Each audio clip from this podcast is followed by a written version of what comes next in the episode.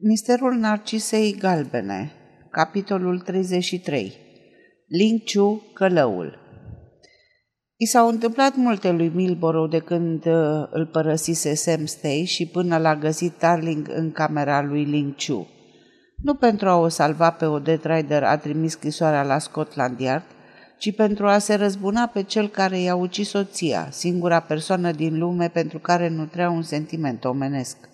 Nu avea nici cea mai mică intenție de a se sinucide, avea pașapoarte procurate cu un an în urmă pentru cazul în care ar fi fost silit să plece precipitat. Era pregătit să părăsească țara. Biletele erau deja în buzunar, scrisoarea o scrisese în drum spre Waterloo, de unde urma să ia vaporul pentru Havre. Poliția supraveghea, supraveghea desigur cheiul, dar nu se temea că va fi recunoscut sub deghizamentul de pastor de țară.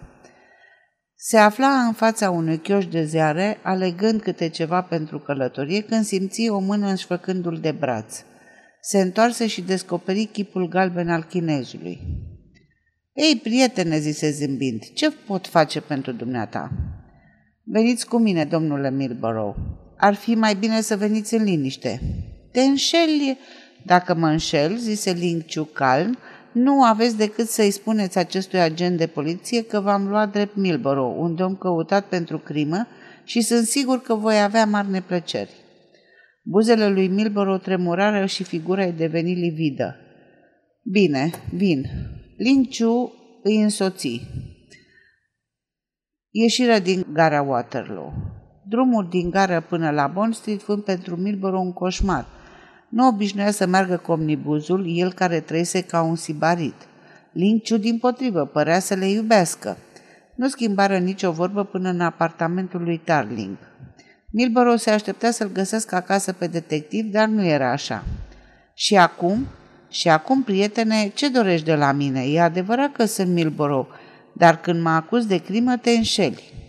Îi reveni curajul văzând că nu e dus direct la Scotland Yard pentru a fi închis. Apartamentul lui Tarling era mai liniștitor. Linciun se întoarse deodată spre el și îi prinse încheietura mâinii. Înainte să-și dea seama ce se întâmplă cu el, Milborough era la pământ cu genunchii lui Ling în spate. Simțea ceva ca un cerc de fier în jurul încheieturii când își strângea chinezul mânuțele. Ridicați-vă, comandă Ling Chu sever și îl repuse pe picioare cu o forță surprinzătoare. Ce ai de gând să faci?" întrebă Milboro tremurând de groază. Nu primi niciun răspuns. Linciul prinse de mână și îl trase după el dintr-o cameră în alta până ajunseseră într-o încăpere foarte simplu mobilată cu un pat de fier. Îl aruncă pe Milboro pe pat. Detectivul chinez lucra după metode științifice. Fixă o coadă de, mături, de mătase de capul patului, făcu un laț, îl trecu pe după gâtul prizonierului, așa fel încât acesta, dacă se zbătea, risca să se stranguleze. Îi legă apoi mâinile metodic de pat. Ce faci?" repetă Milborough, dar chinezul nu răspunse. Scoase din centură un cuțit și directorul deschise gura să urle. Era pe jumătate nebun de frică. Strigătul fu oprit cu o pernă aruncată pe față. Ling Chui tăie hainele care acopereau partea de sus a corpului lui Milborough. Dacă strigați, se va crede că sunt eu și cânt. Chinezii nu au o voce prea muzicală și uneori când cântăm cântece din țara mea, vecinii urcau să întrebe cine urlă de durere. Ce face ilegal, zise Milborough cu un ultim efort. Vei fi închis pentru ceea ce faci. Voi mai avea o șansă, fiindcă închisoarea înseamnă viață, pe când dumneavoastră veți atârna în ștreang. Luase perna de pe fața lui Milborough și acesta urmărea cu ochii misiși de groază fiecare gest al chinezului. Acesta îl dezbrăcase până la mijloc.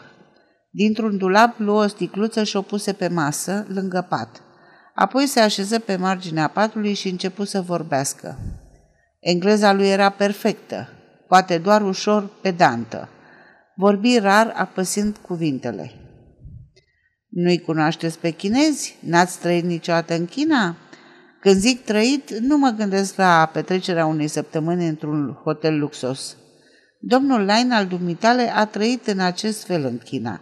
N-a fost o reușită.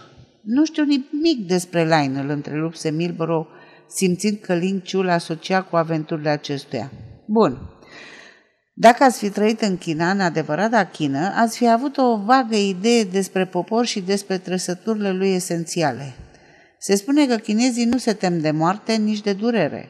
E puțin exagerat, fiindcă eu am văzut criminali care se temeau și de una și de alta. Buzele lui subțiri schițară un surâs palid, ca la amintirea unui lucru amuzant. Apoi redeveni serios. Occidentalii ne consideră un popor primitiv. Din punctul nostru de vedere, noi acționăm strict onorabil și vreau să țineți acest lucru minte, zise că apăsând cuțitul pe pieptul victimei spre marea ei teroare. Ținea instrumentul cu atâta ușurință că Milboro abia simțea atingerea.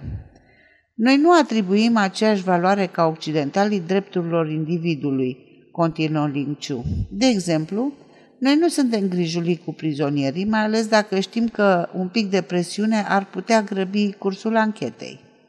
Ce vrei să spui?" întrebă Milboro, o bănuială urâtă trecându-i prin minte. În Anglia și în America, deși americanii sunt ceva mai pricepuți, când se arestează un membru a unei bande de criminali, se mulțumesc să-l interogheze contradictoriu, obligându-l, de fapt, să-și exerseze liber imaginația. Îi se pun în tot felul de întrebări fără să se poată ști dacă omul spune sau nu adevărul. Milboro respira greu. Înțelegi? întrebă Linciu. Nu știu ce vrei să spui, bângui Milboro înspăimântat, dar știu că ești pe cale de a comite...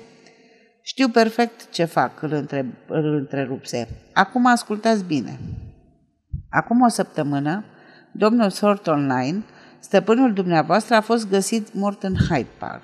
Era în cămașă, iar sângele fusese oprit cu o cămașă de noapte din mătase.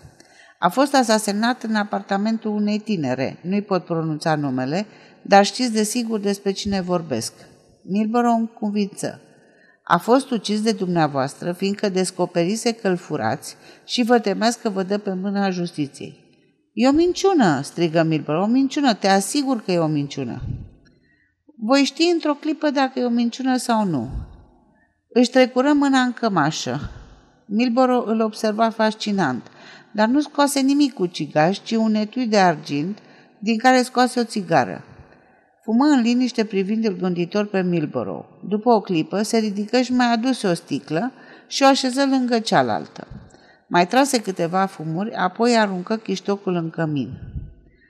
E în interesul ambelor părți ca adevărul să fie cunoscut, s-a cadă el. Mă refer la onorabilul meu stăpân, vânătorul de oameni, și la onorabila micuță doamnă. Luă cuțitul și se aplică deasupra victimei terorizate. Pentru Dumnezeu, nu-mi fă rău, suspină Milboro. Nu vă fac în niciun caz rău, zise Ling Chu, trasând patru linii pe pieptul prizonierului. Lama abia atinse carnea. Pe unde trecea, lăsa o linie subțire roșie ca o zgârietură. Milboro nu simți nicio durere, doar o ușoară pișcătură, apoi nimic. Chinezul puse cuțitul pe masă și luă în mână sticla mai mică. În această sticlă, explică el, se află un extract vegetal. E ceea ce dumneavoastră numiți piper. Însă nu e chiar piper, ci un produs extras dintr-o rădăcină indigenă. În cealaltă sticlă se află un ulei chinezesc care ia cu mâna durerea provocată de, pi- de piper. Ce ai de gând să faci?" se zbătu disperat Milboro. Cu o pensetă voi presăra piper aici, zise el, atingând pieptul lui Milboro cu degetele lui albe. Puțin câte puțin, milimetru cu milimetru. Voi înainta pe aceste linii și veți simți o durere cum n-ați mai simțit niciodată în viață. E o durere pe care o veți simți în tot trupul și pe care nu veți uita cât veți trăi. Uneori, adăugă filozofând, durerea nebunește, dar sper că dumneavoastră veți rezista.